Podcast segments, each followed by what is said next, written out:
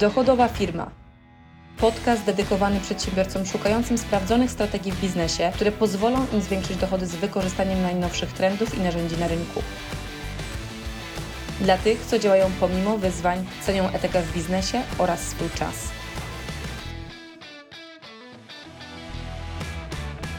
Umawiasz się z ludźmi, czy w swoim zespole wewnętrznym, czy zewnętrznym, na wykonanie czegoś, co się nie dzieje, potem się frustrujesz, bo musisz tracić czas na łapanie ich mm, i kontynuowanie cały czas kontaktu, żeby rzeczy zostały wykonane. Podzielę się z Tobą moją taką absolutnie kluczową, najważniejszą zasadą, która powoduje, że rzeczy u mnie się dzieją na czas, a ja nie tracę czasu na ściganie ludzi dookoła mnie. W jaki sposób faktycznie wykorzystać zasadę numer jeden?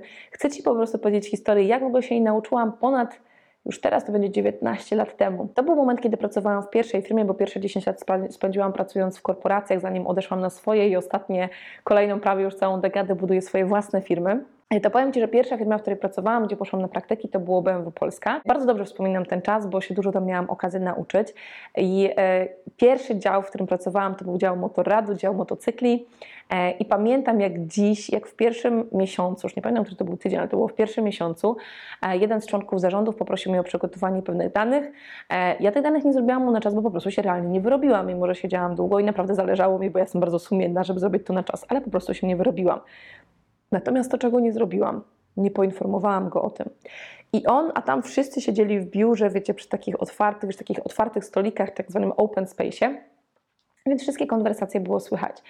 Ja jeszcze się czułam nieswojo, tutaj taka siksa sobie przyszłam, tutaj ludzie już x lat pracujący, wszystko dla mnie było takie nowe, ponieważ mam dużą ambicję wewnętrzną, więc też tak się stresowałam mega tym wszystkim.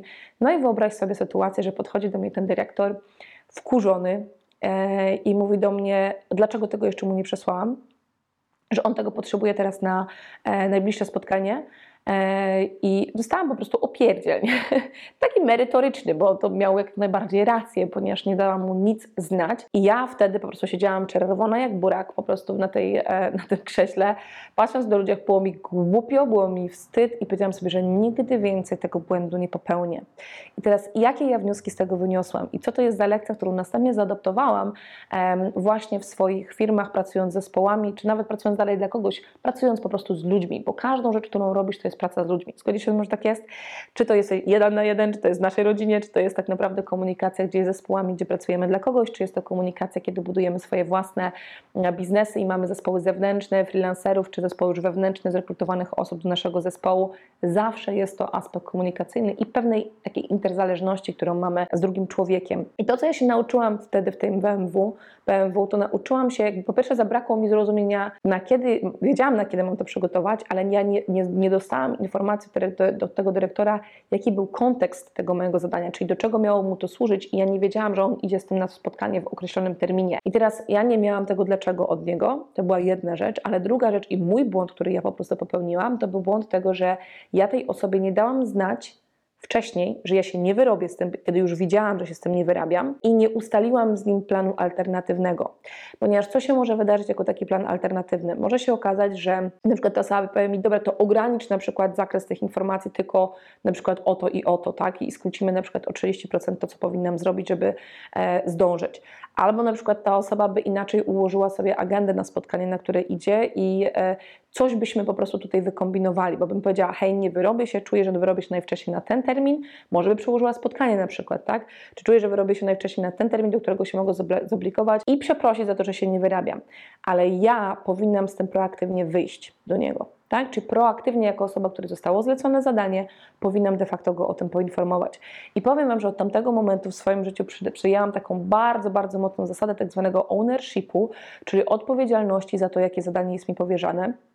I w momencie, kiedy to zadanie dostaję do zrobienia, to moim zadaniem jest, jeżeli wiem, że się nie wyrobię, to jest twarda zasada i powiem Ci za chwilę, jak u mnie w zespołach, w zespołach to działa, to ja to komunikuję osobie, z którą się umówiłam na konkretny termin, Mówię jej po prostu, że się z tym nie wyrobię, jaki jest mój plan alternatywny, czyli na kiedy mogę się z tym wyrobić i dlaczego się nie wyrobię. Chcę, żeby ta osoba rozumiała, z czego to wynika.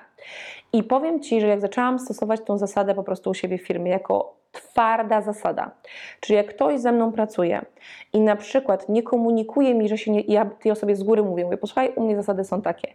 Jeżeli masz się z czymkolwiek, co dostajesz jako zadanie ode mnie, od kogokolwiek innego w firmie, nie wyrobić, nie dostarczyć tego na czas, to ty proaktywnie potrzebujesz to zakomunikować i dać od razu propozycję, na kiedy się możesz z tym wyrobić, dlaczego się nie wyrobisz, czyli jaki jest, jak chcesz tym ryzykiem zarządzić w tym momencie. Czyli ty proaktywnie potrzebujesz o to zadbać.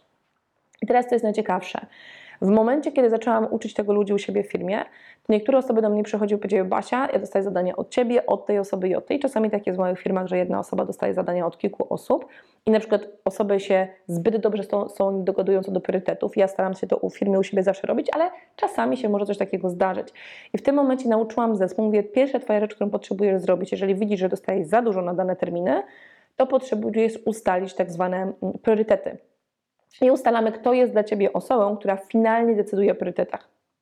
Tak, jeżeli dostajesz pracę na przykład od trzech osób, to jest przykład u mnie na przykład osoby, która jest w finansach, um, która ma iluś właścicieli, każdy ma jakąś tam swoją część, którą do niej, do niej przychodzi, jest jedna osoba zarządzająca pracą tej osoby i ta osoba zarządzająca decyduje o priorytetach, jeżeli de facto jest za dużo tego. To się rzadko zdarza, ale się może zdarzyć. Natomiast jeżeli ja nowej osobie tłumaczę, że jest taka zasada komunikacji taka osoba pierwszy raz nie dostarczy mi czegoś na czas, i ja mówię, hej, miałeś mi dzisiaj dostać to i to, ja tego od Ciebie nie dostałam i nie dostałam żadnej komunikacji.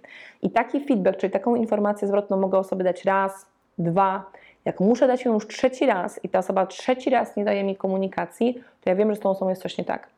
I to jest już moment, w którym to już jest czerwona lampka. Ja daję, przy drugim razie to jest żółta kartka, powiedzmy, ale przy trzecim razem to już dla mnie jest czerwona kartka i to jest, ja mówię, masz ostatnią szansę, żeby się poprawić, bo nikt w tej firmie nie będzie z tą pracował w taki sposób, że będzie musiał cię niańczyć bo każdy z nas jest odpowiedzialny, każdy z nas musi nauczyć się pracować po prostu, biorąc odpowiedzialność za swoją pracę i nikt nie będzie po prostu Twoją asystentką.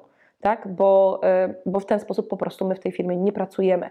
Wiem, że to może brzmieć trochę hardkorowo, ale powiem Ci, że jak przyjmiesz taką zasadę u siebie w życiu, to zobaczysz, ile po prostu pracy ci odejdzie, ile czasu, jak ty jesteś po prostu tak zwanym follow-up menedżerem, który cały czas po prostu musi wszystkich pilnować zadań, których nie robią na czas i po prostu masz głowę wielką jak kwadrat, chwilami po prostu już nie wiesz, w co masz ręce włożyć, to błąd polega na tym, że wszystko jest na twoich barkach. Potrzebujesz pracować z ludźmi, którzy potrafią zobowiązać się do terminów, a nawet jeżeli coś się już dzieje, że nie, nie, tego nie wykonają na czas, to rozumieją taki kontekst tej pracy, potrafią tak naprawdę e, zakomunikować ryzyko i potrafią tak naprawdę wziąć odpowiedzialność za to, co zostało im zlecone, łącznie z proaktywną komunikacją. Powiem Ci, że ta zasada po prostu w moim życiu spowodowała, że zaczęło mi się zupełnie inaczej z ludźmi pracować, e, nie mówiąc o tym, że po prostu tak, czasami takie osoby, które nie potrafią się tego nauczyć, po prostu zwalniam. Dlatego, że e, nie sobie, żebyśmy po prostu pracę dostarczali na czas, czy kampanię, żeby startowała na czas, która przynosi określony przychód na przykład w firmie, to żeby to się nie działo, dlatego że ktoś po prostu nie potrafi wziąć odpowiedzialności za swoje zadania, nie potrafi zakomunikować i po prostu być częścią zespołu pod kątem takiego komunikowania zespołowego. Mam nadzieję, że zrozumiałaś tą zasadę bardzo dobrze, bo powiem Ci, że na początku trzeba zacząć od siebie, żeby ją zastosować, a następnie nauczyć tego wszystkie osoby, które z Tobą pracują.